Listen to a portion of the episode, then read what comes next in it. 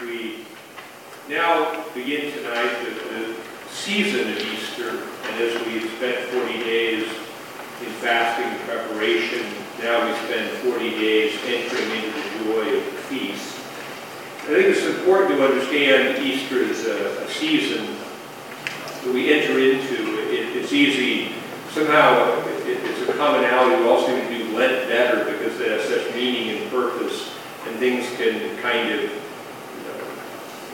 just sort of decay a little bit in Easter. But it's significant to, to think in terms of an Easter tide rule, just as we talked about a Lenten rule, and we know how to um, enter into the joy in a purposeful way where we take what we've gained from the Lenten fast and uh, sustain it with a rule that, that celebrates and enters into joy um, while maintaining the fruits of self-control and retains in that, yes, also that, that, uh, that freedom from captivity to things.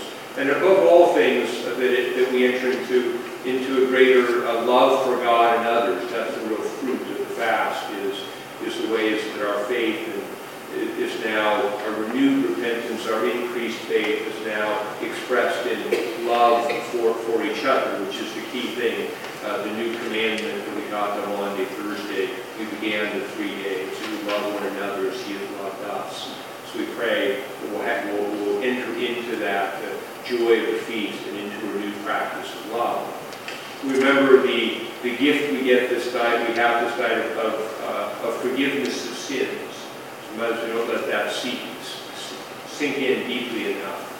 Uh, whether you um, did well in your Lent or whether you did poorly in your Lent, uh, your sins are forgiven. And there's a freedom from captivity to the guilt and the shame and the fear that comes from sin. And the freedom, I think, in Easter from the compulsion. You don't, we don't have to